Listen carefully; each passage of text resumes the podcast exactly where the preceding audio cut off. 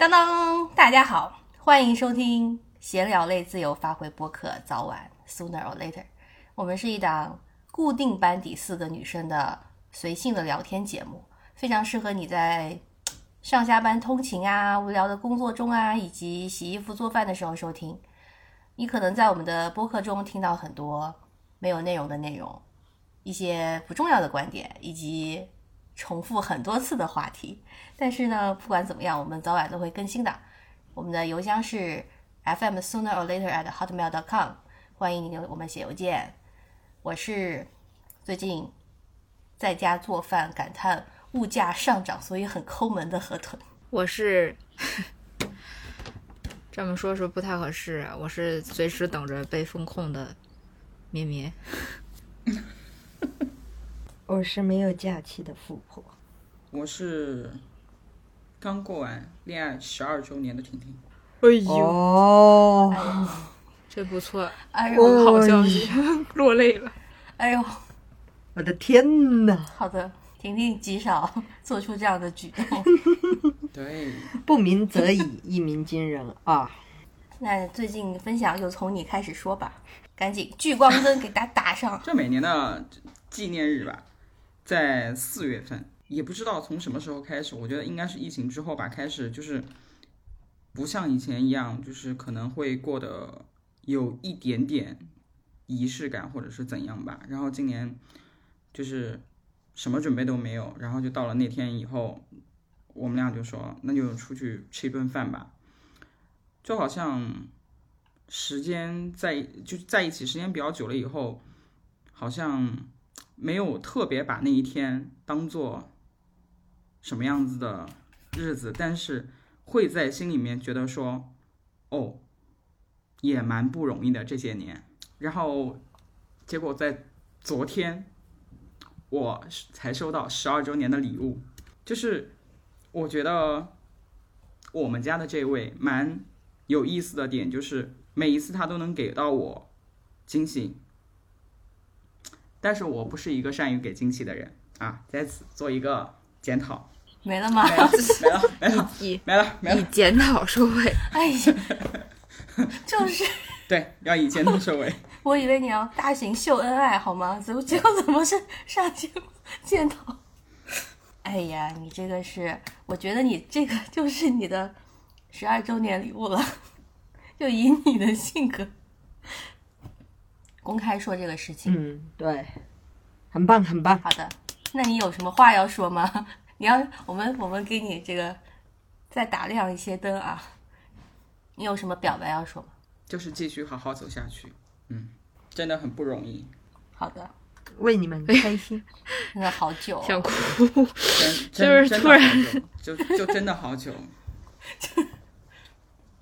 你应该提前告诉我们一下，我们并没有准备。对，我们没有准备，就有点突然，你知道吧？你的这个，就刚好上一个礼拜我们没有录节目嘛。就是如果，就应该是，就是如果上一周录的话，我可能就会讲一下这个事情吧。但是就刚好上一周没有录，然后我今天就是我们唱完歌回来的路上，我就刚好说，我说今天晚上我要录音，然后我也想好了我的自我介绍。就是这个，对，就是呢，如果你跟我们说一下，我们可能会准备一下接着你的话。但现在的这个情况就是我们都在感动，然后我们都在感动中。对，然后如果强行的接一些话，又显得非常的，知道吧？就是不走心。对，哎呀，我这个也是很突然了，真情实感就行，嗯，啊。对，从小到大的感觉。对啊。就我每次跟他说，我说我10几岁就跟你在一起了。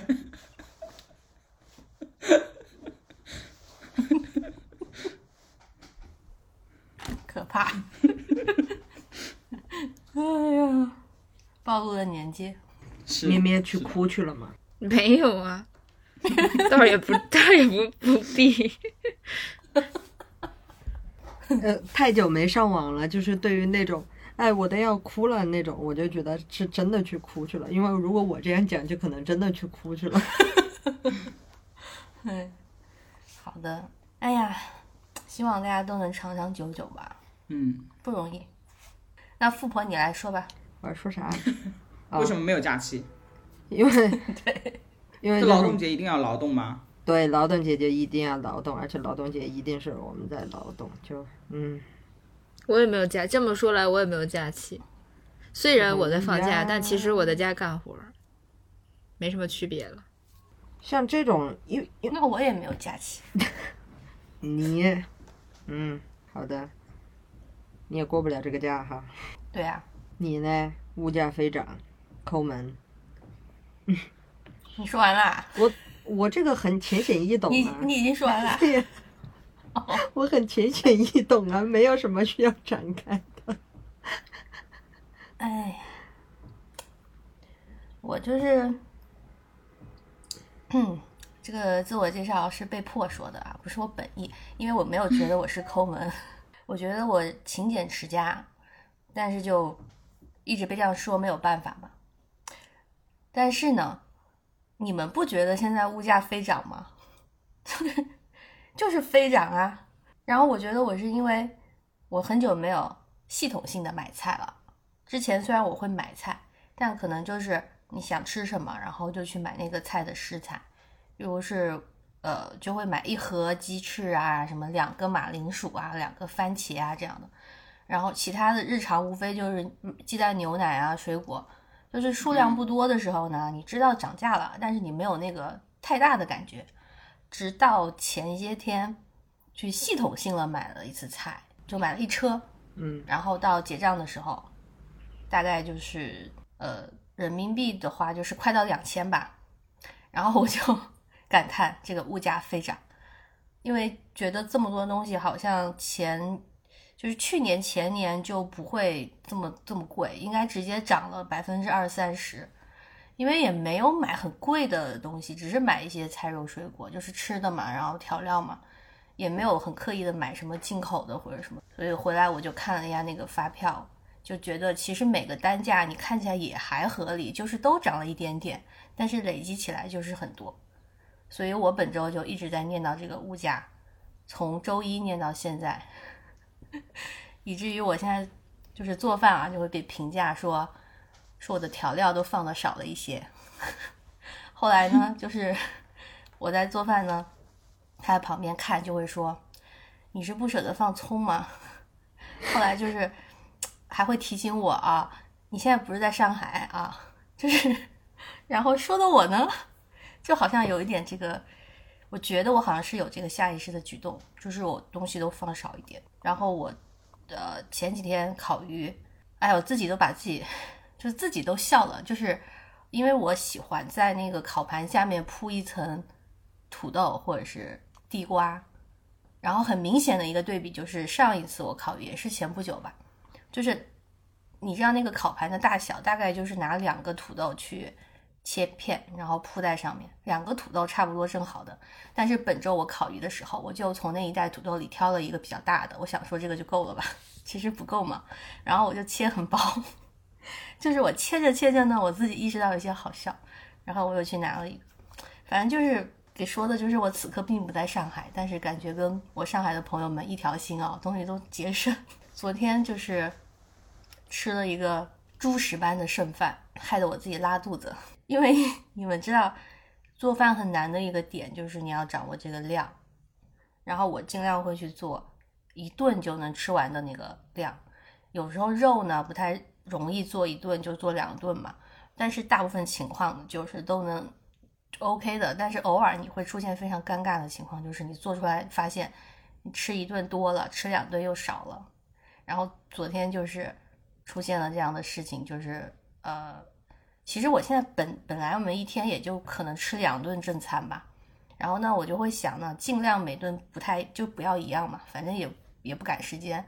结果我前一天做了一个清炒的莴笋，还有一个烤牛排，都剩下一点点，然后饭也是剩下1碗，而且还是前天的饭。就是那1碗饭呢，如果你说起来就是一个人吃多了，2个人吃又少了。但是米饭这个东西又还好，因为我不是一定要吃主食的人嘛，可是菜又不够。然后我中午起来的时候，我又特别想吃泡面，但是泡面如果放在锅里煮又很容易煮成火锅，就是我很想去放点什么大白菜啊、豆腐、豆芽这些东西。那如果这样的话呢，昨天的剩饭就你就不想吃了，你就会倒掉嘛。所以最后我就秉着节省的心态，我煮了泡面，然后把饭，然后我没有放任何的东西，对，我把剩菜放在上面，然后想了想又把那碗饭放进去了。就是其实也还好吧，就是吃起来还烫饭呀，挺舒适的，就是那个泡面那个汤泡饭，对吧？对，味道也是不错的嘛。但是主要是那个饭放冰箱里放了2天，就是很硬。然后我这个肠胃嘛，哎，就是吃进去之后立刻消化不良。反正我就是一直被这个说啊。然后呢，最近就是跟上海的亲友们共鸣。后来我就跟我同学说，我最近也在省吃俭用。不是因为没有食材，是因为贵。然后我的同学也是，哎呀，就前阵子因为我过生日，然后有一些平时不太联系的同学就过来祝我生日快乐什么的。然后现在他们都散落在全世界各地，不只是在上海嘛。然后我们就聊了几句，就发现就是聊不过3-5句，话题就会变成现在的东西都好贵，就是全世界的物价都在上涨。所以你们觉得我就是在勤俭持家吧？不是抠门啊，反正也是可以这样理解，看你怎么想哈。你这个有点敷衍啊。就这个事情吧，就是毕竟最近破财的事情很多，我们就是要勤俭持家。好的，是吧？没毛病。刚经过了12年的婷婷一定懂这种勤俭持家，不然日子怎么过下去？就是你说烧了饭以后吃一顿有点多，吃2顿有点少这种情况，我最近也深有体会。就最近我有在烧饭，然后就是烧了几天以后，我才意识到我每次烧饭就是烧出来的菜，可能每一天都会准备3个菜这个样子，但是我发现为什么每一顿都把它吃光了。一开始我还沾沾自喜，觉得是不是蛮好吃的，后来呢才跟我说实话，就说你每一个菜都太少了。啊，就是这个样子。对，就被吐槽每一个菜都烧得很少，所以他说你看每一顿你都得烧饭，唉，不容易。但是确实物价是真的在飞涨，就是那个量你还没有那么准确的能够把控。就河豚说物价飞涨，我有一个很明显的感受，就是学烧饭嘛，学炒菜那些东西，然后我就在网上看视频，就看到一个 UP 主做饭，他说他在深圳，然后他们那边小米辣多少钱，40一斤，然后我看到他在视频里面说的时候，我就觉得哇好贵哦，深圳小米辣这么贵吗？然后结果转天我去菜市场买菜的时候就问了一下，摊主告诉我小米辣50块钱一斤。很震惊。哎，现在主要是菜市场比超市也没有便宜到哪去。对，就我的，对，跟我的想象也不太一样了。小时候就觉得，就去菜市场会很便宜，超市好像有一些高档的感觉，现在就不是这样子。而且菜市场还标榜是新鲜，哎，就很贵。我那天就是去买了一个水果，我感就正常的水果，就是西瓜、苹果。我都没有买什么看上去会很贵的那种进口的，什么车厘子啊、草莓那些我都没买，我就买了西瓜、苹果、梨，结果最后60还是70，我都震惊了。我也不好，因为人家都给我把西瓜切了，我也不好说我不要了，我就在菜场买的呀，还不是在现在。你买一整个？没有，四分之一呢，4分之一，所以我就觉得很离谱，就你这些东西，你反而我现在突然就觉得，那我还不如点外卖呢。就是在外卖上，我能够清楚的知道它多少钱，而且那个量它也是切好的那个量，差不多吃也够了，而且还有一些券。我昨天就是昨天还是前天的时候，我去药店买一个洗发水。我之前的时候一直都是直接在平台上下单的嘛。然后我前天的时候我就路过药店，我就想同一个药店哦，因为我在平台上买也是这个药店送，我就想说我直接去买就完了。我让他拿出来的时候，我就问了一句，因为我当时记不清他的名字了，我就问了一句多少钱。比对着我的那个某团的那个上面的价格，他告诉我70多，我说啊，我说多少？他说70多，他说小的30多，我就以为我之前买的都是小的，因为我以前买的就是30多，我就去查看了一下我以往的订单，发现我以前买的就是大的，我就问了一句，我说你们美团上价格是不一样的，我说那我能直接在这上面买吗？然后我拿走行吗？他说可以啊，然后我就站在店里边用美团下了一个单，然后也不用骑手过来，我就直接拿着东西就走了，但是就是30多。那如果我不知道的话，我在那儿去买的话就是70多，我也不知道为什么会成这样。那好像是这个价哎，嗯，因为以我近几年唯一一次回国的经历就是2年前嘛，嗯，然后呢，我当时我不是就是回去跟我外婆在一起，因为她做那个白内障手术来着，然后我就到她家，看见她那个洗发水什么的都快用完了，我就给她买。但当时就是快过年嘛，你们也知道，那个虽然还没有武汉还没有封城，但是当时就说有疫情什么的，而且我又觉得今天要给他用，所以我就去了一趟那个屈臣氏，嗯，然后一进去发现最便宜的洗发水也50多块钱啊，我惊呆了，我说现在这怎么这么贵？然后你稍微看那个所谓的国外一点的牌子，就100了，都是60-70啊，嗯，对啊，是啊，但是。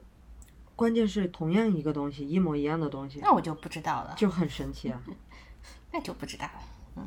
但店里好像是这个价钱，我那次被吓到了。后来我给他买了一个，就是洗护，不对，不叫洗护，就是洗发水和沐浴露一套的，100块钱。他一个人能用很久吗？我的那个物价的感觉，就国内物价的感觉，我是停留在洗发水1瓶20块钱那个状态。那都是什么时候？我发现并不是。那有些久远。我怎么觉得我从来没有买到过20多块钱的洗头水？是我小时候呀。我现在对物价也很没什么概念，因为确实刚才富婆说那个美团这个事儿，我之前也是因为紧急的事情叫了一个跑腿还是什么，发现哐哐的给我减了好多钱，比我直接去。有准备的买要便宜好多我觉得那这是因为多半是因为水分太大吧，嗯，对，所以这个定价到底是就很迷惑，就是很奇怪，就它便宜到，对，就它给你砍那个价砍到这个夸张到你觉得不可能，就它还不像外卖那种优惠，你几块钱你可以接受，那种就几十块钱给你直接半价砍过去，我就觉得啊，对吧？你觉得 啊，那怎么赚钱呢？这是怎么回事呢？就是搞不懂。然后，因为它那个上面也有标那个原价嘛，就是标了那个原价以后，那个原价确实是那个样子。我就以为像这种，其实一般情况下你到现场去买的话，其实跟这差不多的嘛。你假如就算是没有那么高的优惠，可能40啊或者怎么样，我都能够接受。他直接就是70，然后我站在店里面买，点一个外卖就是30，然后最后我也是30多，然后拿走的。而且最奇葩的就是他不让点到店自取，就是他还必须要下一个单子，然后有一个美团的骑手过来，就很无语吧。那可能有补贴吧？就反正平台有补贴吗？现在还有吗？就是感觉就是不就是补贴啊。就感觉不能跳过这个环节，但是据说很多商家环节都跳不了。很多商家被这个补贴搞得很惨呢，听说就是他们抽成蛮狠的，就是坊间都这么说，但也不知道具体怎么操作的。嗯，所以这样就助长了现在大家整个全部都挪到线上去买了，即使你人在线下。咱也不知道，咱也不清楚。我们家最近周边开了一个七鲜，就是类似盒马，京东旗下类似盒马的一个超市，然后它也是那种自助结账嘛，它结账的时候就会跟你说你是什么什么会员，你就可以怎样怎样，就是一堆很麻烦的操作，然后还有周几什么会员日。我一个还算顺应潮流的啊，年轻人，带引号年轻人，我面对这，我站在那儿面对这些东西的时候，我都头大，我无法想象一个老奶奶的话站在那儿她该如何是好，而且你也不能保证每一个人都有工作人员在旁边帮忙，就我就很烦，我有时候真的突然羡慕那种小卖部式的生活，就走进一家店，然后一个柜台就呈现了所有东西，你说我要这个，拿走了就。你们很久没用过现金了吧？我有，不是用过，我都没有摸过。我钱包里现在还有现金，okay. 总觉得还是要带一点现金，有安全感一点。我是经常用现金的人，所以也没什么好说的。哎，主要是本身我对数字就不是很敏感，然后呢，钱这个价钱的东西就是一直活在小时候10年前的那个印象里。嗯，确实现在各种就是各种满减，比如说你小时候我买零食啊，就说零食，我小时候买零食是这样的，我拿一个50块钱，比如说今天家长奖励你50块钱，或者给你一张50块钱的超市的券，然后你就精打细算的买满这50块钱，你那个时候清晰的记得每一样零食大概多少钱，然后现在根本没有这个意识，以至于，然后又因为最后结账的时候各种满减，你以至于你根本都不知道每一样东西现在是什么物价，然后直到那天我在我家门口的便利店，我因为什么事情，我突然想吃火腿肠，我就买了一根火腿肠，然后发现它居然就是最普通的那个细细的双汇火腿肠，它居然已经卖4块多钱一根，我就惊呆了。它是继冰棍之后让我觉得物价飞涨的另一个体现，就冰棍现在雪糕你们都知道的，每一个8块10块的根本买不了一根，小时候买冰棍5毛1块，最贵的2块5，再贵的4块，现在8块钱以下你根本买不到了，然后随随便便就10几20几甚至，但是人工费还是便宜的。我养成的习惯就是我回亚洲吧，就是我都会给小费，就是那种小费啊，比如说有外卖嘛，它其实那所有软件上都会有，你可以给他们小费，对对，我都会给，因为我觉得挺辛苦的，不贵啊，就很便宜啊。但是不知道但是不知道这个东西是不是真的就是直接的给他会写。对，他会写100%给骑手什么的，那我就会给。哎，那我有一个疑问，就是我那天看一个也是博主，他去美国，然后拍那个视频，就是既然美国人数学那么不好，那为什么他们可以快速的算出那个小费？他们总可以快速算出要给多少钱？一个感觉，一个感觉，并不是说你一定要给就是感觉，因为他总是写100%多少，他会这么说。对，他会有一个约定俗成的钱，比如说你去饭店吃饭，你在那个堂食吃完之后，他不是给你一张发票嘛？假如你今天的饭是50块钱，然后一般午饭是10%到15%的那个样子，然后但一般的晚饭是15%到20%。那其实如果是10和20就很好算嘛，就是5块钱或10块钱，但是你不一定是花到50那么准的，你可能花个60多，对吧？你可能花了60多，然后美国人就会给整数，一般就会给个15啊，这个样子。就是小费真的很贵，就是像我呢就会拿出来那个手机啊存一下，精打细算。但是很多餐厅它底下会给你列出来，就是10%是多少，15%、20%、25%是多少，它会下面就是那个发票上面会写好，然后你打一个勾就行了。好吧。但是。说真的，小费真的太贵了，就是我们这种从小没习惯，就仿佛他们没有工资一样。是这个又说到一个秘辛，就是很多华人餐厅，因为我跟这边上学的一些朋友就在美国上学，他们打工的时候是打黑工嘛，因为学生不能打工，他们就去中餐馆，然后呢，老板就会跟他说，你的工钱就是小费，因为我们不会给你钱啊，这合法吗？但就是这样，就是对。但是不合法，他打工也不合法所以老板就会说，我今天让你过来，就是你就收你的小费好了。但是小费很高，因为中餐馆有时候会有一些白人来吃，然后那些中年白人男性会给很多小费，所以也有人干，也不亏，是不亏，挺好的。前疫情之前吧，然后还认识一个人，他是签证到期了嘛，然后呢就去打黑工，一个晚上能赚，就光小费吧能赚200块钱呢、美元，哇，就很开心，而且都是现金，也不用上税。哎，觉得这个是一个习惯吧，他们养成了就有。哎，就在我之前再说一个，我之前看有人在纽约送外卖，你知道纽约的那个楼又很高，有些还是老楼，你可能要爬楼梯。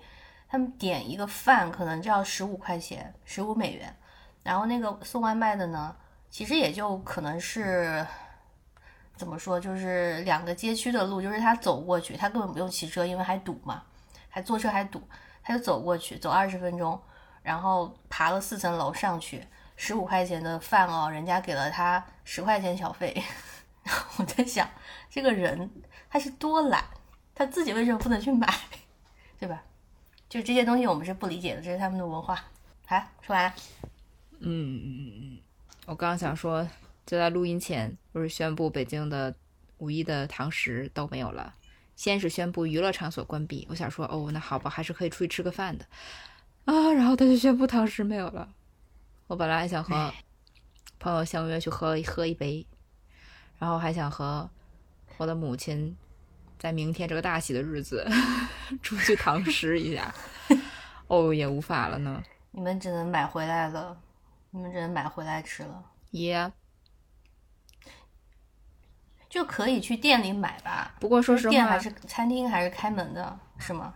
对，然后我妈就很爱干这件事情，因为周边的很多那个餐厅嘛，我是爱点外卖，有时候外卖的优惠券也会比较便宜嘛，就像美团那个情况，但是就他们老年人老一辈儿就可能还是不太习惯这种，他们喜欢宁愿去走路去那个店里去打包，他们可能喜欢这种感觉，但是这样也并没有便宜啊，然后你还要走路，他们可能这样溜达吧，就像小时候拎着盆儿去打冷面一样，对，打酱油，对，就是喜欢这种感觉，所以估计也没有办法了，我怀疑商场可能都不开了吧，开商场有啥意义呢？娱乐场所不给开，饭店也不给开，那商场开了有啥意义？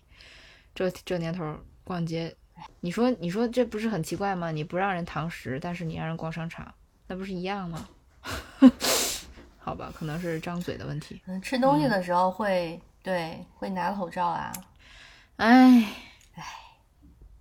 不知何时是个头。已经距离上海这个样子距离已经1个多月了吧，然后我的朋友们就是今天还在晒自己得到的物资，我就觉得何时是个头啊，就感觉他们渐渐的已经习惯了，然后过着一种坐牢的人生，然后我的一些朋友的情绪确实逐渐的出现了一些问题，也不是出现问题吧，就不太好，就开始就是他这种还不像我们这种以前那样的说什么居家呀居家办公啊那种，他就是真的完完全全的把你封住了，所以那个情绪当然了，富婆最懂，但是富婆那个时候也不太一样，因为富婆那会儿真的是一个突发的情况，不一样，他知道外界大家都很紧张，然后所有人都关注他们，但是上海这个就是觉得别人很未知，对，而且上海是别人都没事儿，就我们这样心里也不太平衡，然后上海内部还不平衡，就有的人可能特好，有的人就落差很大，就更不平衡，没有特好的，就对，就很诡异，然后我就看他们天天的心态就想拯救他们，然后群里的一些不在上海的朋友就说我们要不要一起就是云连线，或者是一起做点什么，免得他们抑郁了。那我因为我之前我有高中同学群，小群就7个人嘛，然后之前也就很久不讲话，然后这次之后他们就每天都在说话，因为就是你知道那个情况，反正在家里，然后这7个人每天都在说到有一阵子之后就跟我说，因为我是一个唯一不在，就是我不在上海嘛，他说你每天发一点外面的世界给我们看一下，然后我只要出门每天就要发一些风景。后来有一天没有出门，结果他们到傍晚的时候说：“你今天怎么还没有发那个外面的世界？”我说：“我今天没出门。”然后后来我就发了一个炒的菜给他看，我说绿叶菜看一下。但是他们就我跟我那个艺术家同学，因为我们会单聊嘛，他是那种就特别文艺的，会跟我说艺术拯救生命。然后我说那你就在家搞艺术吧。他搞了吗？就这种人。然后我们他就在家画画呀。但问题是我跟他聊天，因为他跟父母住，其实你跟父母住又是另外一个问题，就是做饭这个事情其实他不用太操心，他知道可能家里就在等物资，但是他爸妈那一辈的又不一样，因为他们可能单位的原因也会发一些东西嘛，就跟年轻人你独居又是不一样，所以他其实还好，然后他需求又很低。但我们那天聊天就是说，我们群里有两个同学是我们上高中的时候反应很慢的那种同学，就是你打他一下他要过5秒钟才会回头说啊，就这种同学。然后他们两个不怎么说话，就是他们俩偶尔说两句但不怎么说话。然后我们俩就说这两个人怎么样了，就最近也没什么消息。然后我的同学就说他们应该情绪是非常好的，就是如果他们两个有问题疯了，天天在群里说的时候，那90%的上海人都已经疯了。后来我们就结果你猜怎么，就其中一个他已经去了方舱。然后我们说啊，你就已经去了好几天，他还没跟我们说，就是他阳性了嘛。后来呢，他回来了。天哪！回来的那天特别默默的，对，就是10天，他10天去了10天，然后回来的时候特别高兴，就跟我们说话了。然后我就说，那你在那边怎么样啊？里面是条件怎么样？他说挺好的，我挺顺利的，就是10天都没有洗澡。然后我那个艺术家同学就立刻跟我说：“天哪，10天没有洗澡，我第2天就会疯了。”我说：“你看他就是那个承受能力非常的强，就真的有这样的人。但是总体的情况你们也知道，也就有一些好笑啊，给他说的，一切都挺好的，我挺顺利的，就是10天没洗澡，就已经就我们群里他这个话已经是一个名言，哎，但是就相对的就有两个就很暴躁。”就是他们每天就会发什么家里断粮啦什么，然后就艾特一些你这什么政府组织嘛，就是你们怎么的，就那样的也有，两极分化很重，就我那一个群里的不同的人。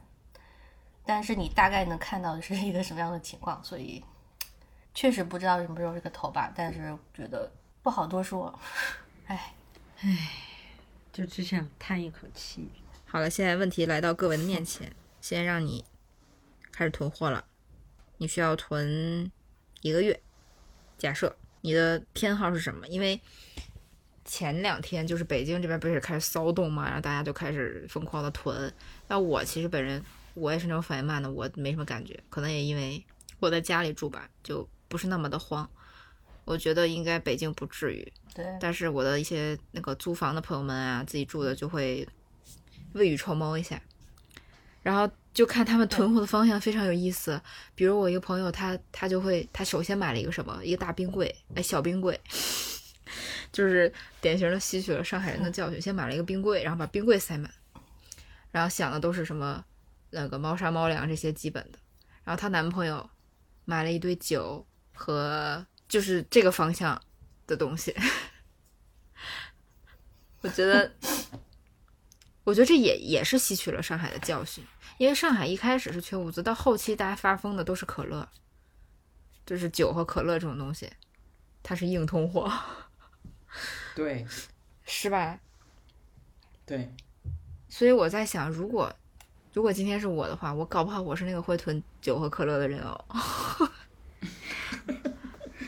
就你需要什么你就囤什么，假如有人他不喝酒，他就不会囤酒。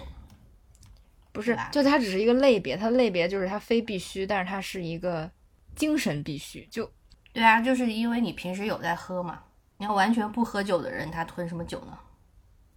对不对？没有，我的意思是这两个方向嘛，一个是比较注重基本的底层，一个是比较注重精神上的，就宁愿可能你一天不吃饭，但是我也必须得抱着一罐可乐，我就可以心态平稳，维持正常。哦，什么绿叶菜什么没有，我是没关系的。那这对我来讲，我觉得我也算必须，就是什么咖啡啊可乐啊。作为一个过来人，作为一个过来人，在前段时间非常敏感时期的时候，我就首先赶紧给自己下单了20包辛拉面，然后又去超市又买了一些，就是买了一些泡面，米、油，以及一件那种听装的可乐。可乐是必须的，好吗？你们而且不能是0度。对，不能是0度。我以前我也爱喝可乐，但是也没有觉得就是说，哎，没有就没有嘛。因为我喝水也是可以的，我也不是一定要喝那种，就有的人他在喝水这一方面，他可能不太喜欢，就是说喝白水，就得喝一点有味道的。我又不是那种，我只是觉得。有可乐也可以喝啊，但是在我被封闭的那几个月哈，你们不知道对可乐的那个期望，对可乐的那个渴望，以及超越了我对病毒的恐惧，让我冒着可能就觉得，对，我记起来了，你下楼买了一罐可乐，对。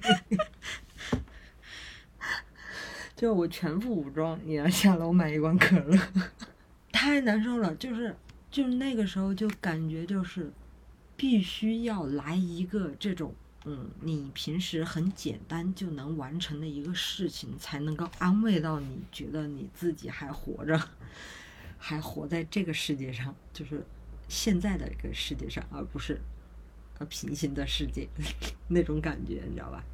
所以我现在通过。就是这些，你要真的就是说零食那些的话，零食对于我来说真的可有可无。而我以前在没戒烟之前，可能还会烟吧，现在也没有这个需求了，所以感觉囤货的东西就会变得很少。但是友情提醒啊，真的到那个时候的时候，哦，还有鸡蛋，我会买鸡蛋，还会买奶粉。就感觉我如果要囤东西的话，一个月类似这样的话，我得还会算一下营养均衡，而且会计算到什么？会计算到就是有些东西其实放不了那么久，而我们又没有那一些经验，因为我之前看到网上有一个科普的帖子嘛，就是说。东北那边的人，他们气温比较低嘛，他们就是习惯性好多东西他们其实都可以冷冻的，所以他们就出来一个科普帖，当时是给上海的朋友吧，就是说哪一些食物啊或者怎么样其实是可以冷冻的，冷冻起来又是怎么样再去加热去吃，然后冻起来可以放多久之类的。但是作为我们可能没有这个习惯的话，就算是看那，我们也可能做法也不一样，可能也吃的不是那么的习惯。我觉得主要还是米、油、面，特别是面条、方便面、面条这些东西还是很能够扛的。我自己其实不会囤其他的了，因为如果我会做蛋糕的话，现在我也觉得。我其实有的时候又特别想吃甜的话，如果会做蛋糕，我是不是也可以囤点那种面粉，整个烤箱之类的。我就是看到这个问题的时候我也在想。所以你准备行动了吗？先买个微波炉吧。啊，现在不是应该买空气炸锅吗？怎么会买微波炉？空气炸锅我有啊，空气炸锅我买了。那你还要啥微波炉？有的时候加热还是微波炉方便一点吧，空气炸锅加热有的时候没有那么方便。我空气炸锅买了。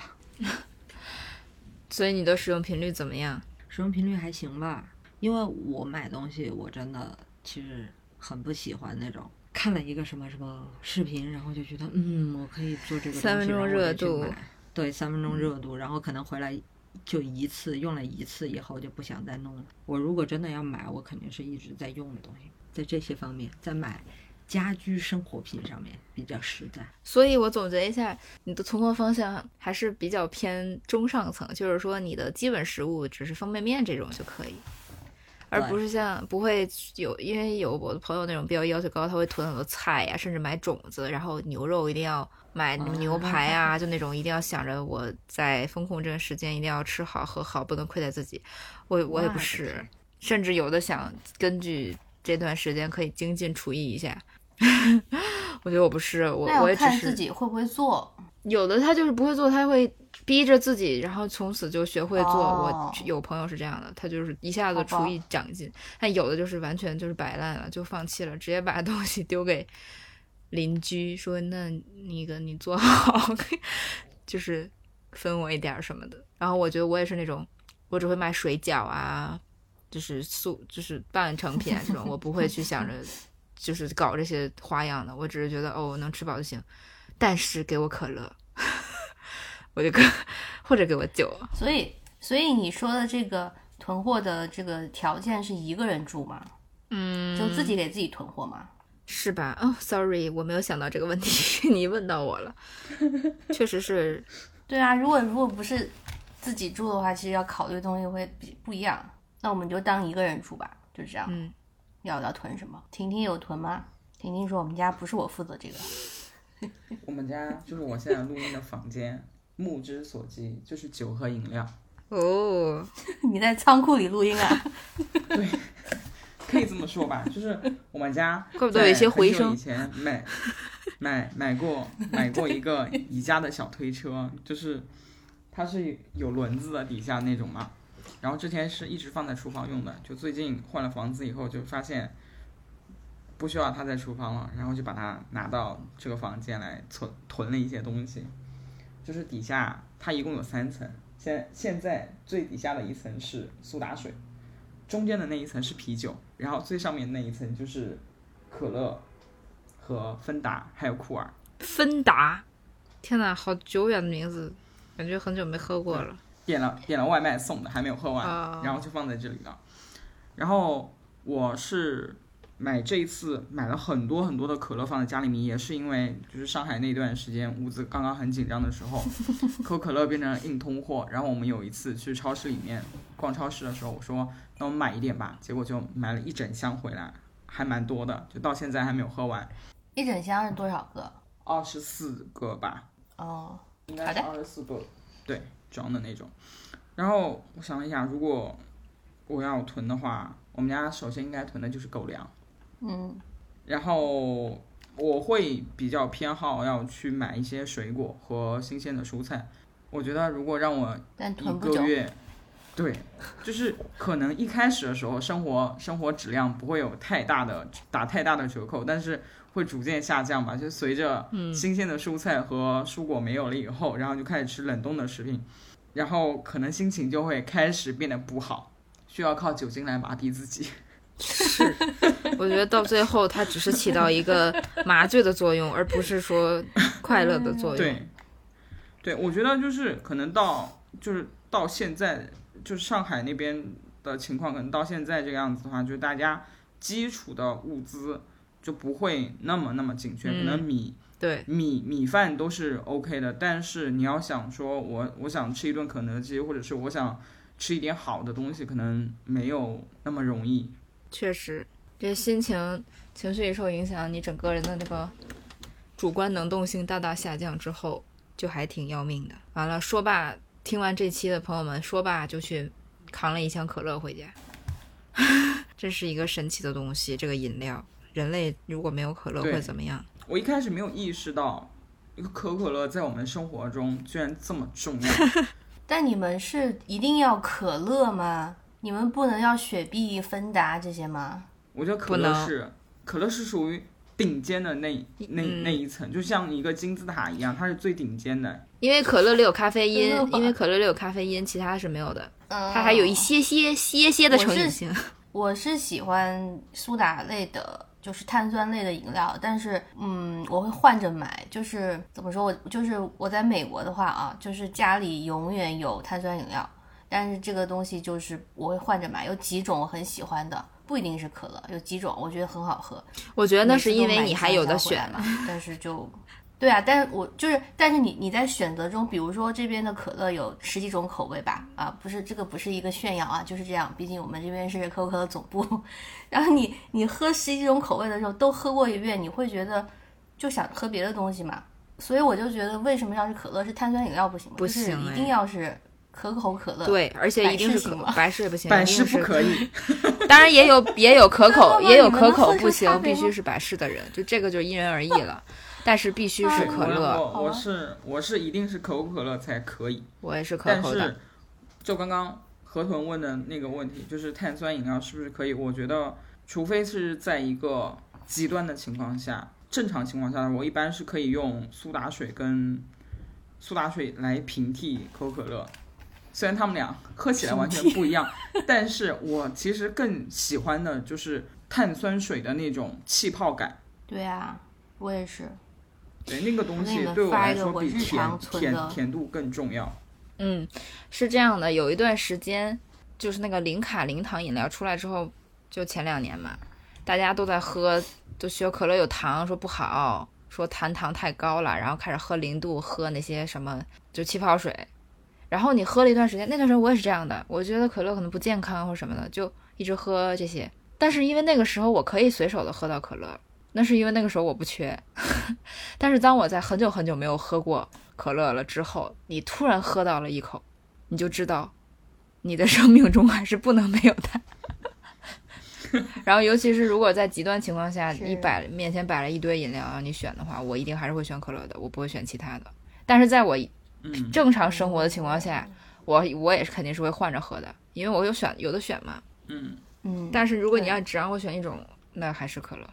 那也是哦，就是很神奇。你看我发的那个，对，中间的那个你们应该没喝过吧 ？Sparkling Grape， 这是葡萄哦，西柚。不是，就是它也是可口可乐公司出的，但是我只在美国见过。嗯，但它很好喝，就是非常好喝。因为可口可乐集团旗下有很多小牌、副牌嘛，什么怡泉有很多果味的。气泡水啊，还有我知道，就是对，所以就是尝试，你尝试的多了以后，你会选一个你最喜欢的。但像你们说，就是如果种类少或者没得选的时候，你可能真的会选可乐。就国内现在夏天，你看我的可乐买的也基本上就是无糖跟叫什么无咖啡因嘛。但是我觉得跟国内喝的是一样的，无咖啡因不行，就是国内的可乐无糖可以。跟你说，国内的可乐很淡，就是。国内的可乐真的很淡，我不知道为什么，就是回去你们可能如果有在国外生活过的朋友，回去可能都会这么跟你说一样的话，就是在国内买一罐可乐喝的味道非常淡，那就更不要提什么在它的成分东西都不一样嘛。但是现在我跟你说，我不知道呀，应该是一样的吧。不，我跟你说，但是现在它出了很多鬼迷堂的东西，你知道吗？就是它一瓶可乐，鬼迷堂，就我很不能理解，而且现在。可乐就是涨价了，它不是出了很多什么星云漫步什么这那？不是你说的那种，就是刚才我们不是说如果买可乐，要囤可乐还不能囤0度吗？你以为0度只有一种吗？不，它分0度，还有什么一个建议啊？零糖、零卡什么？又添加了膳食纤维的那个，它的包装是不一样的，白色的，对，白色的那个啊。然后那个可乐就是在那段时间特别风靡无糖饮料的时候出来的，告诉你这个无糖无卡可以，还可以减脂，就开始搞这些。它其实就在里面添加了一些什么麦芽糊精，就反正，但是我喝了，我接受不了0度的，但可以接受那个0度的那。哎，我喝了那个冰冻的，我能够接受，觉得我也觉得那个比0度要好一些。哇，0度完全是什么鬼？希望你们有机会来美国喝一下0度。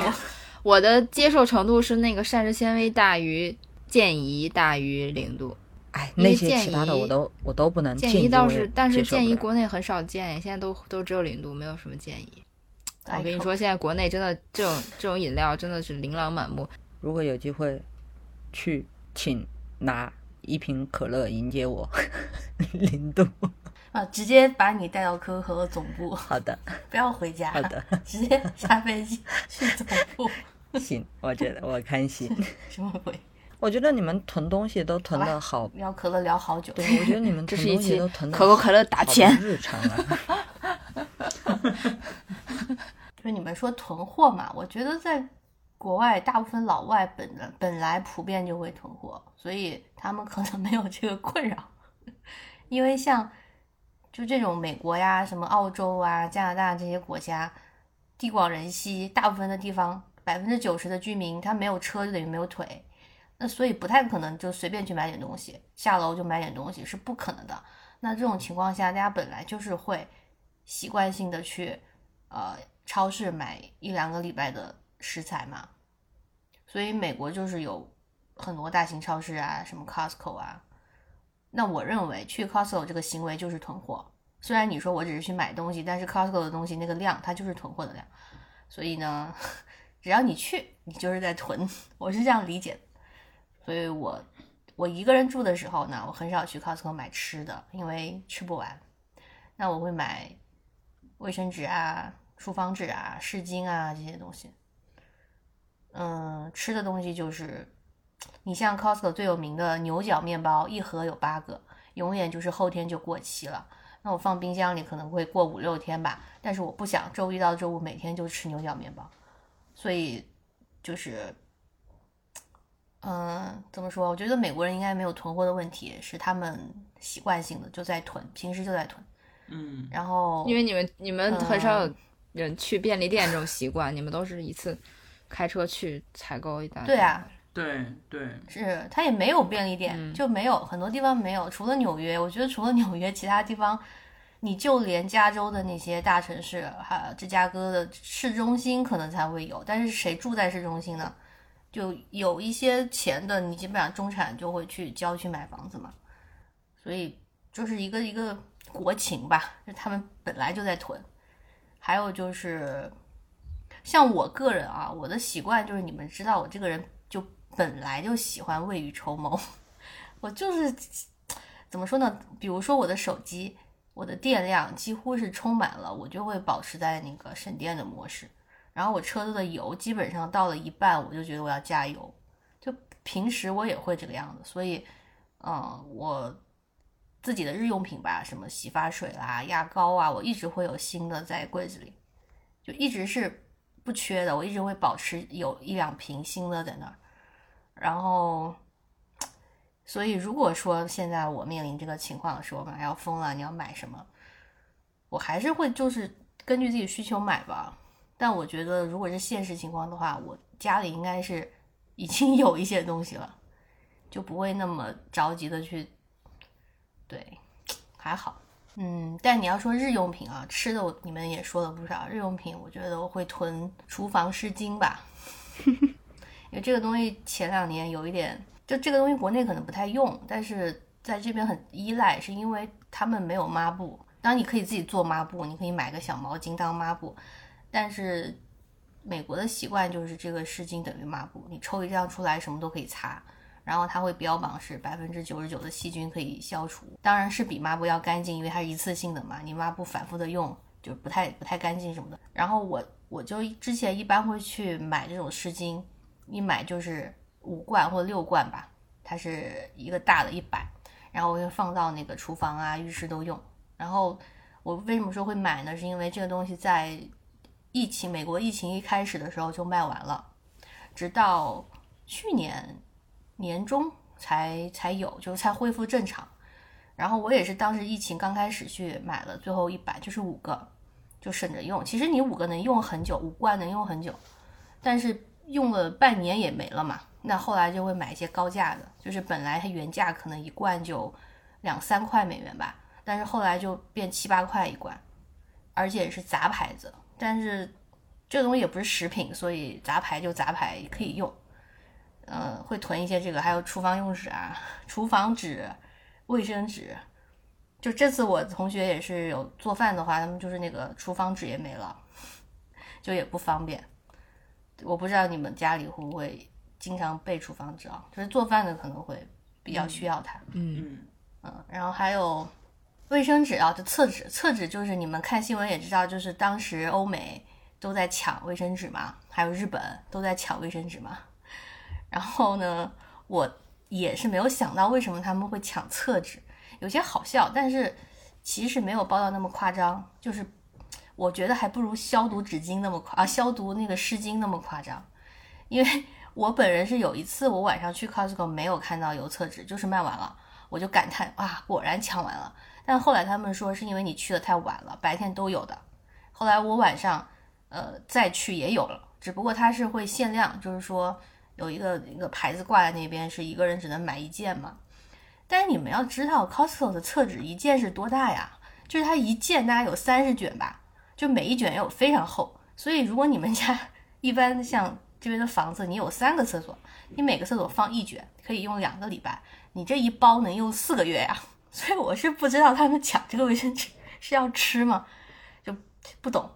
然后我同事确实有人现在还在用2020年抢的卫生纸啊，因为抢太多了。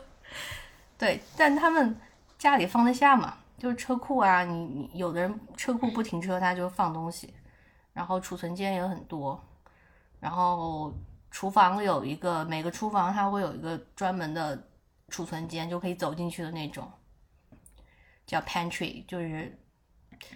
哎呀，就是给你很多地方存，你干嘛不存呢？有东西就有地方就存嘛。所以呢，是这样一个情况吧。然后如果我在国内的话，或者是我在我们东亚的任何一个比较拥挤的城市，我觉得我会买很多半成品的食物，就是包括你们刚刚说的方便面啊，什么冷冻水饺啊，但我会买冷冻蔬菜，因为我刚想到。就是绿叶菜你只能存几天嘛，但是你有冷冻的西兰花、豆角这些还是能放很久吧，嗯，是吧？现在国内冷冻蔬菜应该也有吧，多吗？不是很多，一般冷冻的好像就是以前经常看到那种玉米粒，然后还有就是混合的那种、那种像豌豆之类的那些。就你说的我觉得冷冻的西兰花，我好像还没有看到过。哦，对，哦，那美国还是多一些冷冻的蔬菜，我觉得这个也很有用。还有就是冷冻的水果、不好吃，但是我觉得可以榨汁。他们冷冻的应该就是榨汁的，就是如果在这边买到冷冻的那种调好的、一包一包的水果，对，它是能保持你的营养的。对，蔬菜也会买吧。哎呀，我觉得真到那个时候，就是你看到什么买什么，你不要挑。就是如果去菜市场，你就是看到什么就赶紧抢，是吧？嗯。还有做饭的话，我推荐大家会买一些酱料，这也挺重要的，一些下饭的菜酱什么的。对。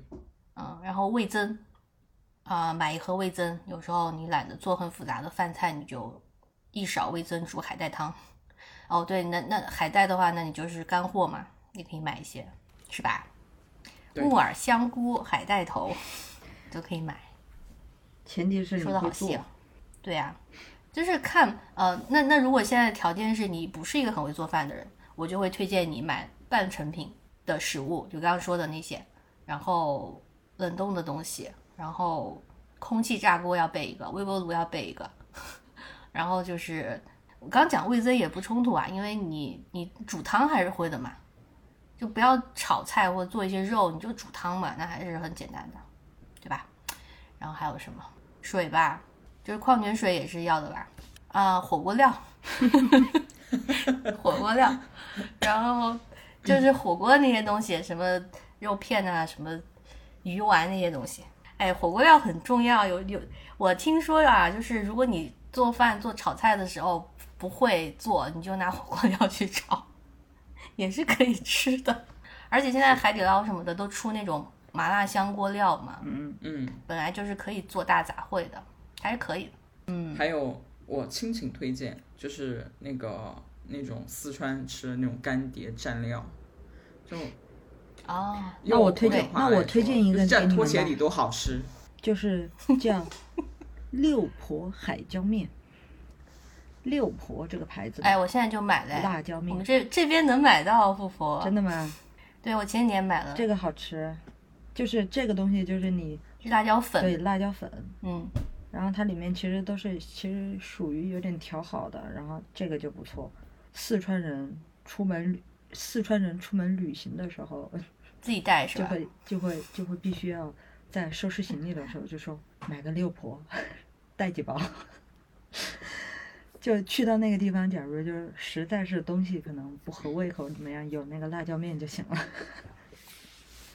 能够它是百搭的、就是因为你知道我最近比较抠门的时候啊，也不是抠门，就有的时候想吃健康一点，你做我真的我说我烤牛排的时候并没有放很多料、就是黄油把它烤熟，然后我就如果你想中西结合就蘸六婆嘛，就是这样的呀，我觉得是百搭的、对啊，就我们家常年都会买 Costco 的那个超大包装的鸡米花嘛，那个就回来放在冷冻里面、然后如果要吃的话就放在那个空气炸锅里面给它烤20分钟焦，这样子就好了，就是你可以蘸辣椒面吃，也可以蘸那个番茄酱吃，就是随便你自己怎么搭配都可以，然后你如果吃面条的话它也可以配面条，如果你吃米饭的话它也可以配米饭，就是我觉得可能没有那么讲求生活质量的话，就这个东西确实非常方便。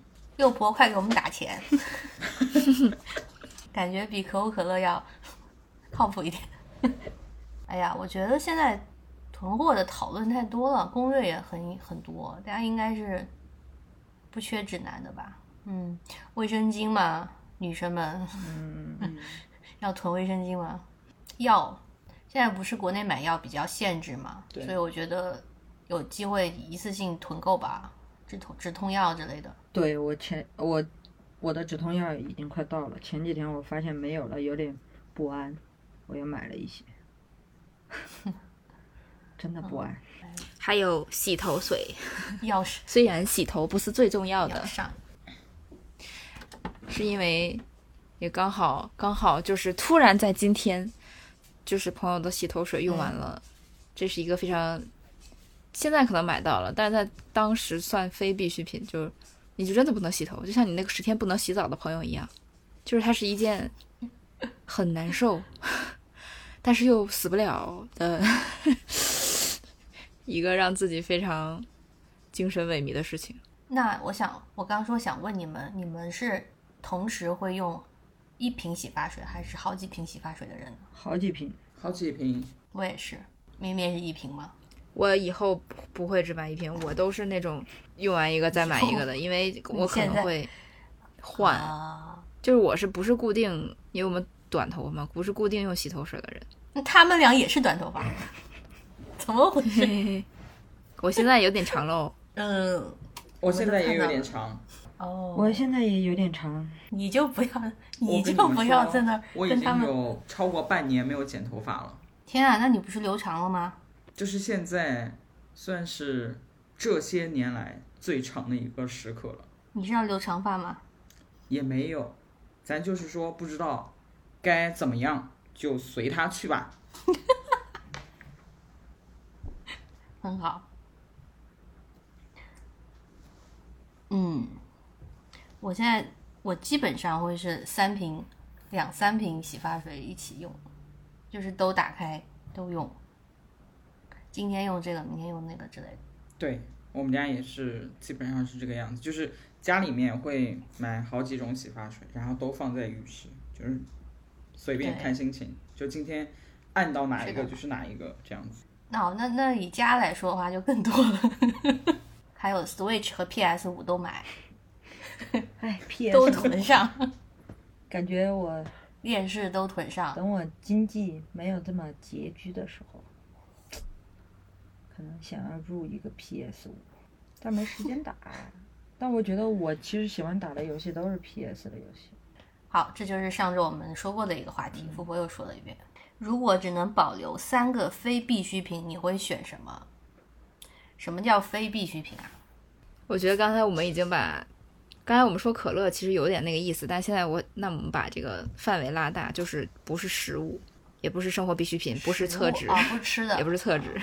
那就比如说你可能会带个，其实我觉得比如说有人会抱着一个 Switch 之类的，一本书 MP3。 我觉得可乐其实是必需品。对啊，对。那你这前提还是一个人住对吧前提就是你有充分的自处空间，独立自主的空间。你说非必需品嘛，我有一个东西很重要，我要一个人住的话，我一定要把我的鲨鱼给带着。哦，真的吗？你没有鲨鱼会不行吗？对吧？对啊，啊，就觉得要带着呀，就类似嘛。还有什么3个？但电脑、手机都算是必需品吧，不然还真坐牢啦。那跟手机比起来，还是手机；跟电脑比起来，还是手机吧。啊，对，跟电脑比起来，还是手机更重要，因为现在是我就是说这个东西，手机不算是非必需品了，就你就选的时候不能选它。耳机吧，你自己一个人还要啥耳机啊？但是他现在说，我现在有点搞不清楚，3个非必需品是我有的还是我没有的。嗯。我觉得如果这样算的话，3个月有点太少了。不少，就是3个，那你多了没意思。那咩咩你说吧，我们来听一听。我觉得手机都不算非必须，就是太 normal， 太日常。不，你前提就是一个人，你自己一个人有独处的空间的时候，你又不要手机。就是我就说它不算，它在我眼里算必需品。哦、你待1个星期你就会爆炸，可能待2天你就爆炸了。我觉得河豚的鲨鱼符合我这个非必需品的选项。我想想啊，对呀、啊，哎，你要这么说还真的是有道理，可能会带一个玩偶，带一个毛绒玩具，闲的没事的时候可以跟他说说话。但是河豚带那个是因为他抱着睡觉啊，但他也会跟他说话的，对，他也会跟他说话的。就是我的意思是，他有这个习惯，他有这个需求，你别借鉴他的，你说你的。是，我在想，你们想想你们的。我有一个东西在嘴边。带盒乐高。不。那我就带盒乐高吧，带盒就是片数最多的乐高。我已经想了2个了，还有1个。我想说，我写了一个 Switch， 但是我觉得也很normal，就很无聊，那就先放一个 Switch 吧。但也算啊。对啊，嗯，香水，我想到了，我觉得我会带一个香水，香薰香水。你一个人在那儿，你带什么香水？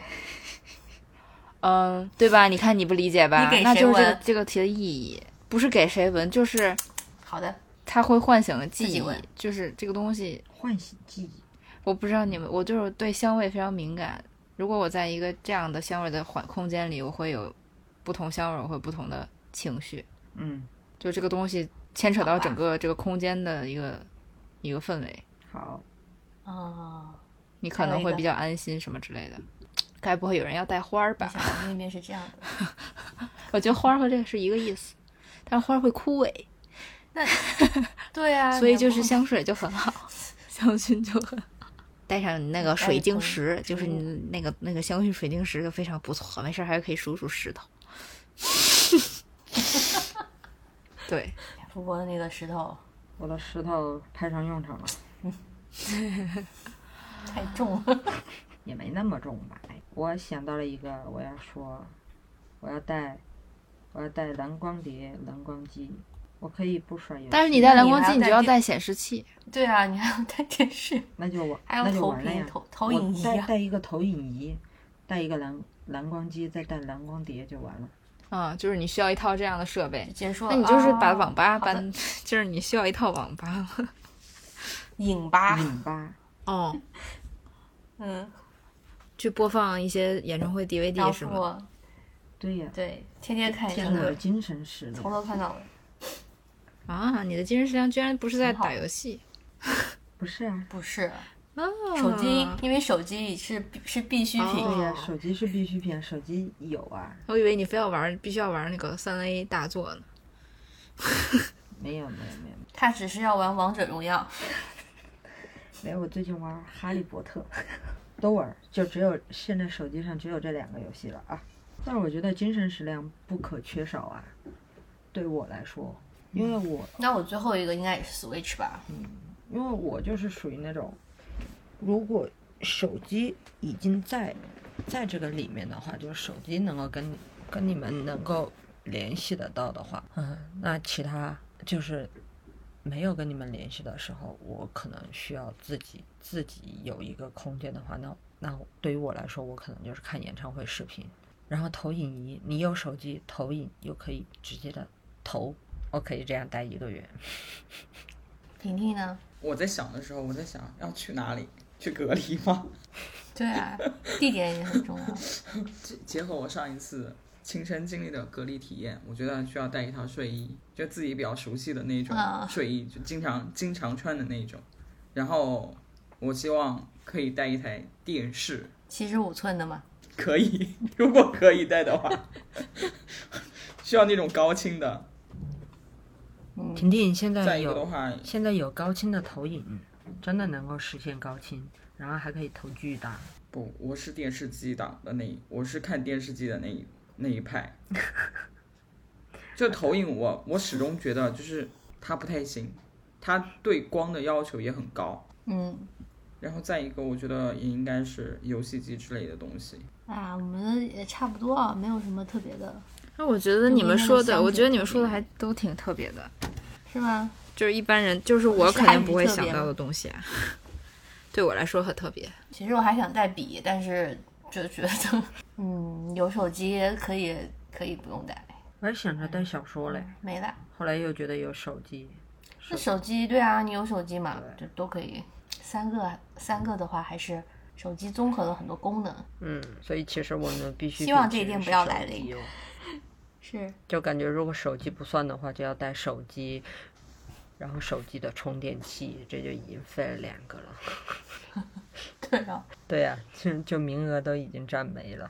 然后可能如果是需要隔离类似这样的话，我觉得可以建议就是朋友们记得带插线板。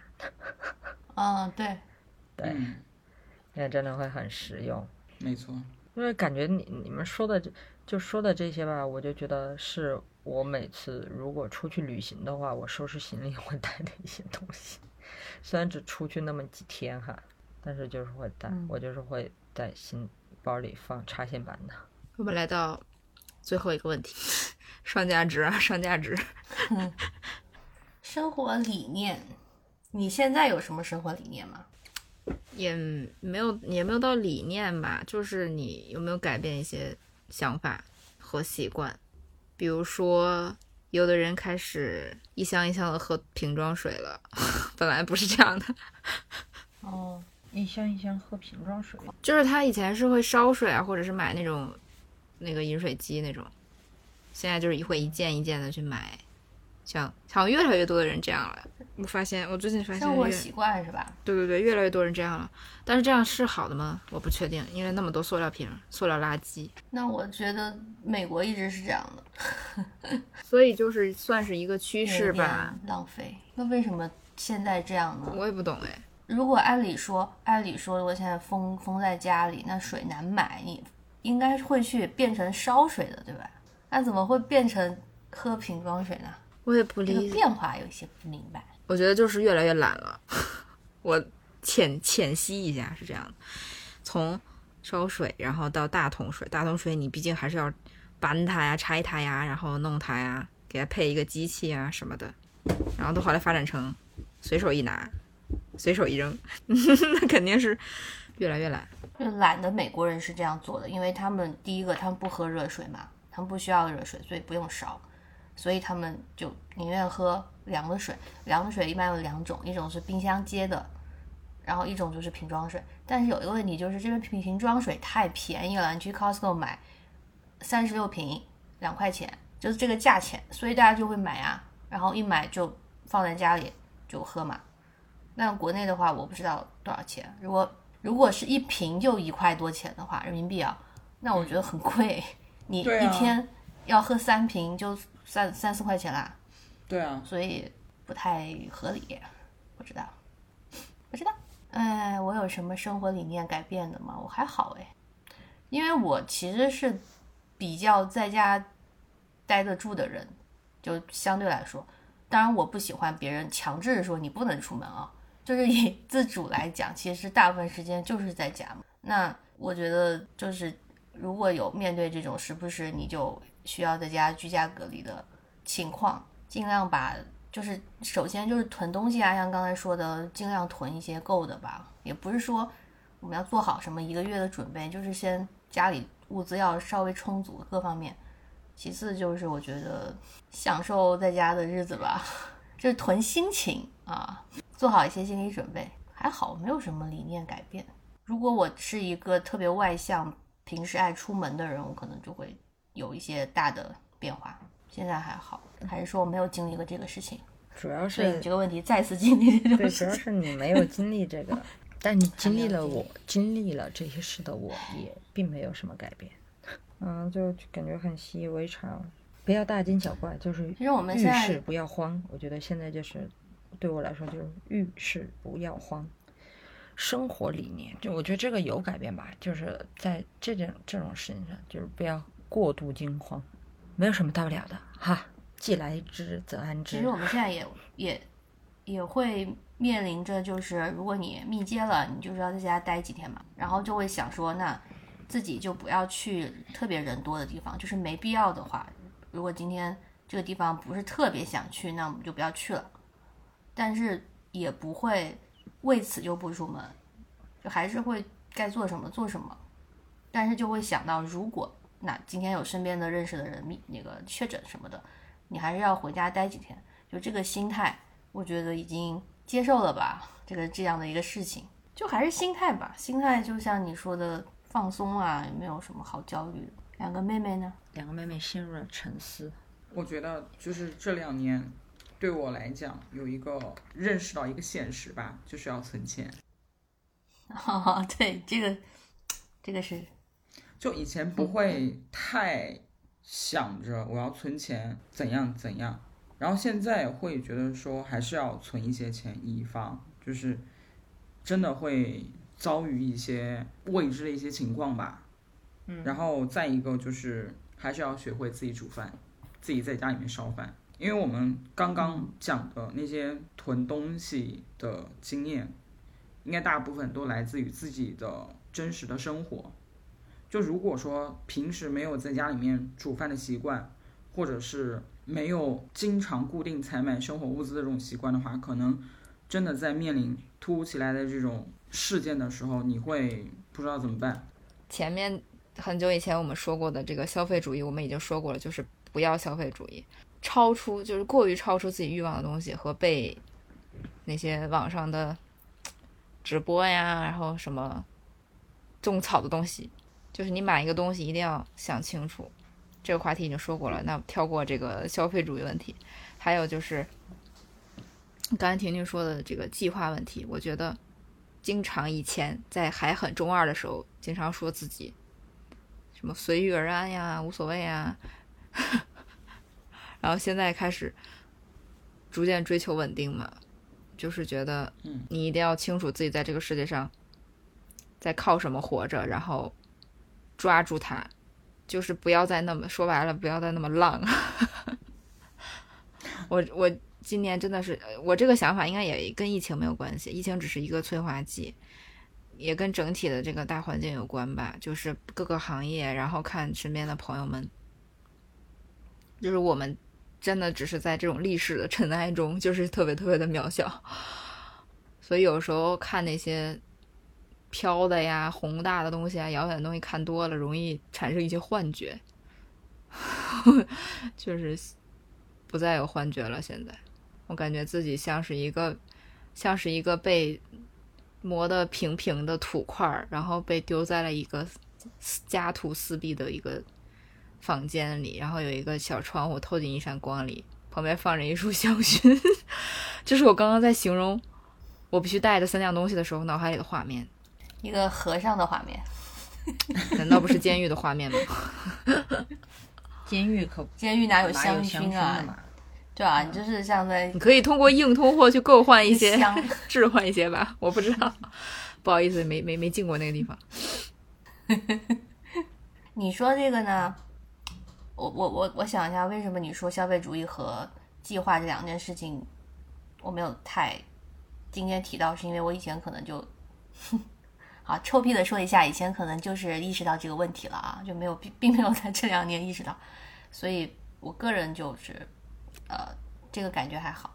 但是你刚说的那个我们找到自己的位置吧，我就想到我这周去看那部电影，就是妈的多重宇宙，这个翻译很妙，马上大概十几号的时候出资源，那你们要看哪？我觉得太好看了，就是这部电影看完你就真的想说一句妈的怎么拍的这么精彩。然后我觉得他这个翻译已经超过了英文的原名，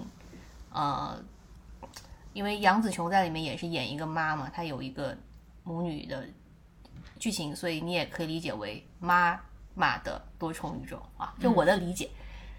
但是它英文原名就是很哲理一点，是另外一个风格。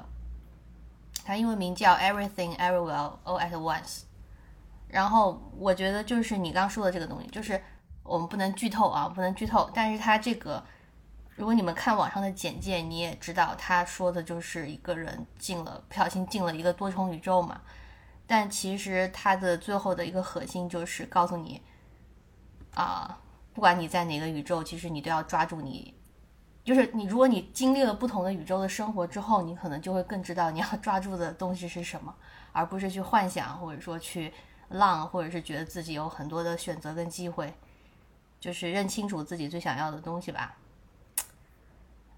然后这个电影呢，它说是一个科幻片，但是它把就是我没有想过它是把科幻跟华人的家庭文化还有东方文化结合这么好，所以就是推荐大家去看啊，有资源就要看。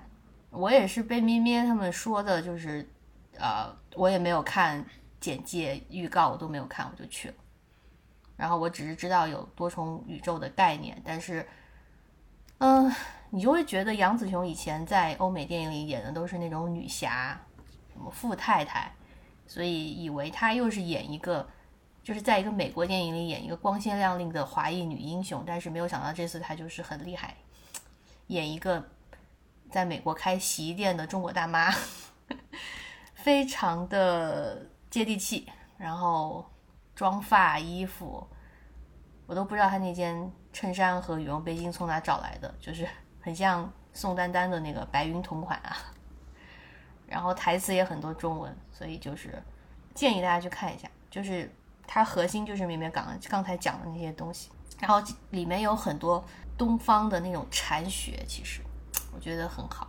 好的，那我来推荐一个剧吧，是上个礼拜刚看到《人生切割术》第一季。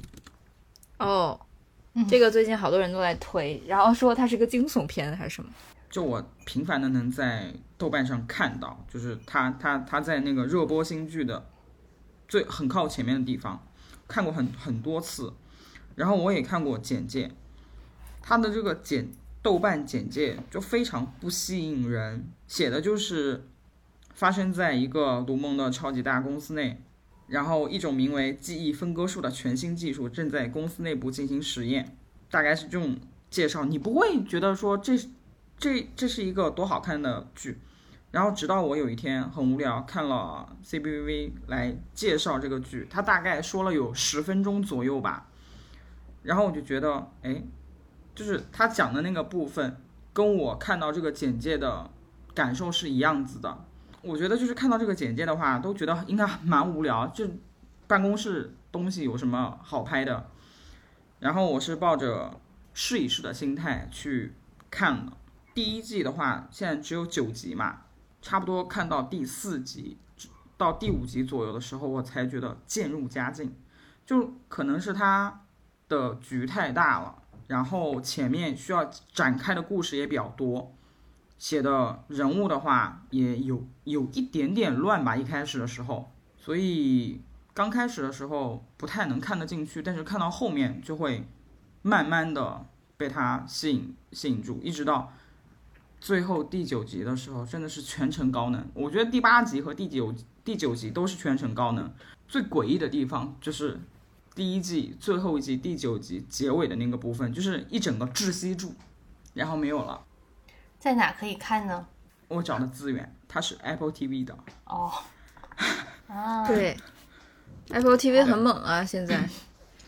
对，然后还有就是，我觉得看第1集的时候会有一种舒适感，因为它的整个色调和整个镜头感都非常的有苹果的那个味道，就整个屏幕上面充斥着一股苹果味。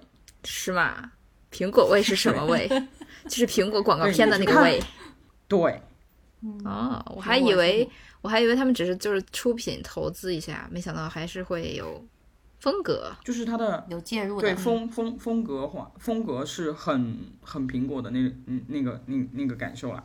妙的点就在于说，你刚开始看的时候会觉得，哎，这个记忆分割术好像还不错，哎，就是他把生活和工作完全分开，你上班的时候不会记得你工作的时候，就记得你生活的时候是什么样子，你生活中也不会想起来上班时候的那种痛苦。然后从男主的视角去了解他为什么愿意做这样子的分割术的时候，也会觉得好像能理解，好像是给他减少了某种程度上的痛苦。但是看到后面的时候，你就会开始这种思想吧，就会开始有所松动，然后后面就开始探讨，其实我觉得是有点在探讨人的自由意志。我好像还没有看过 Apple TV 的剧作品。对，因为今年它是今年才开始有一些好的作品，因为前两年刚开始的时候，你买所有的产品，它都会送你一年 Apple TV， 然后我就用了嘛，结果用了之后发现没有任何好看的，我就把它退了。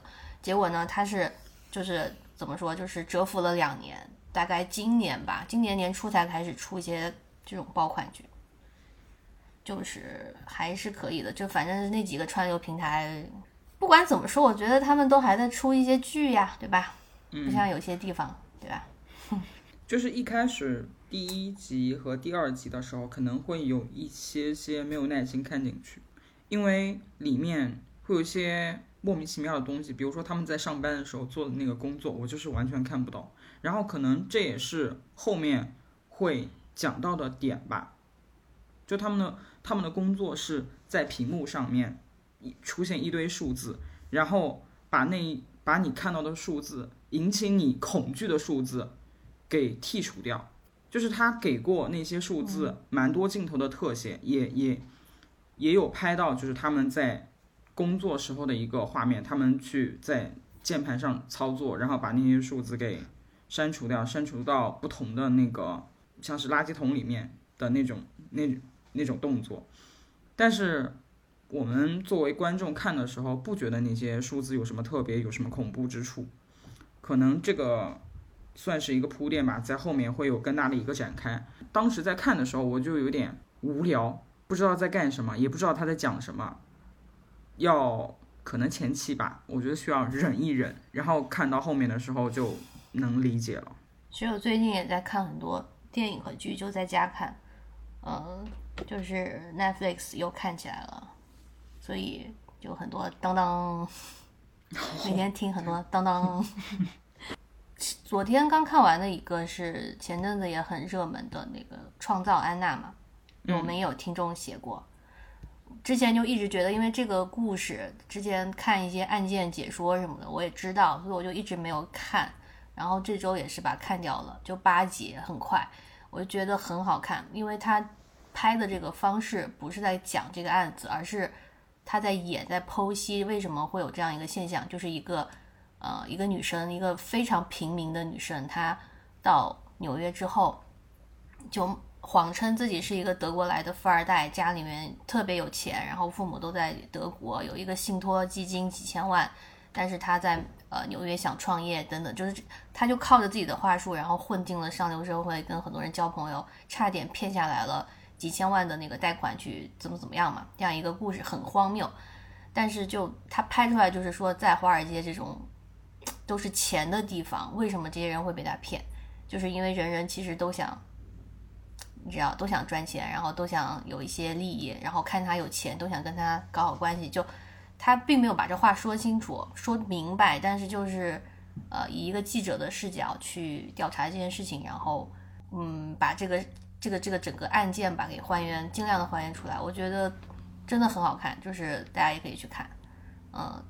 就是我之前没有想过它是这样拍的，之前就觉得可能很无聊，就是把这个事情给还原了一下，但是它的手法很好，因为如果你以记者的那个视角去，还有好几条线吧，就是他的朋友，他的什么记者还有律师，就是你能看见每个人的角度和他们怎么说，就是有一种留白的感觉，就是他没有把话说的那么直接，但是你从每个人的角度能看到这些，我觉得挺好看的，也是探讨一个现在这种社会里钱的问题和一个，或者说以他那个主角就是那个谎称富二代的那位，他的视角就是他活在一个什么样的环境里，从小就幻想自己能得到一个什么样的东西，就都挺精彩的，也推荐大家去看一下啊。然后咩咩表示他最近没有时间看剧，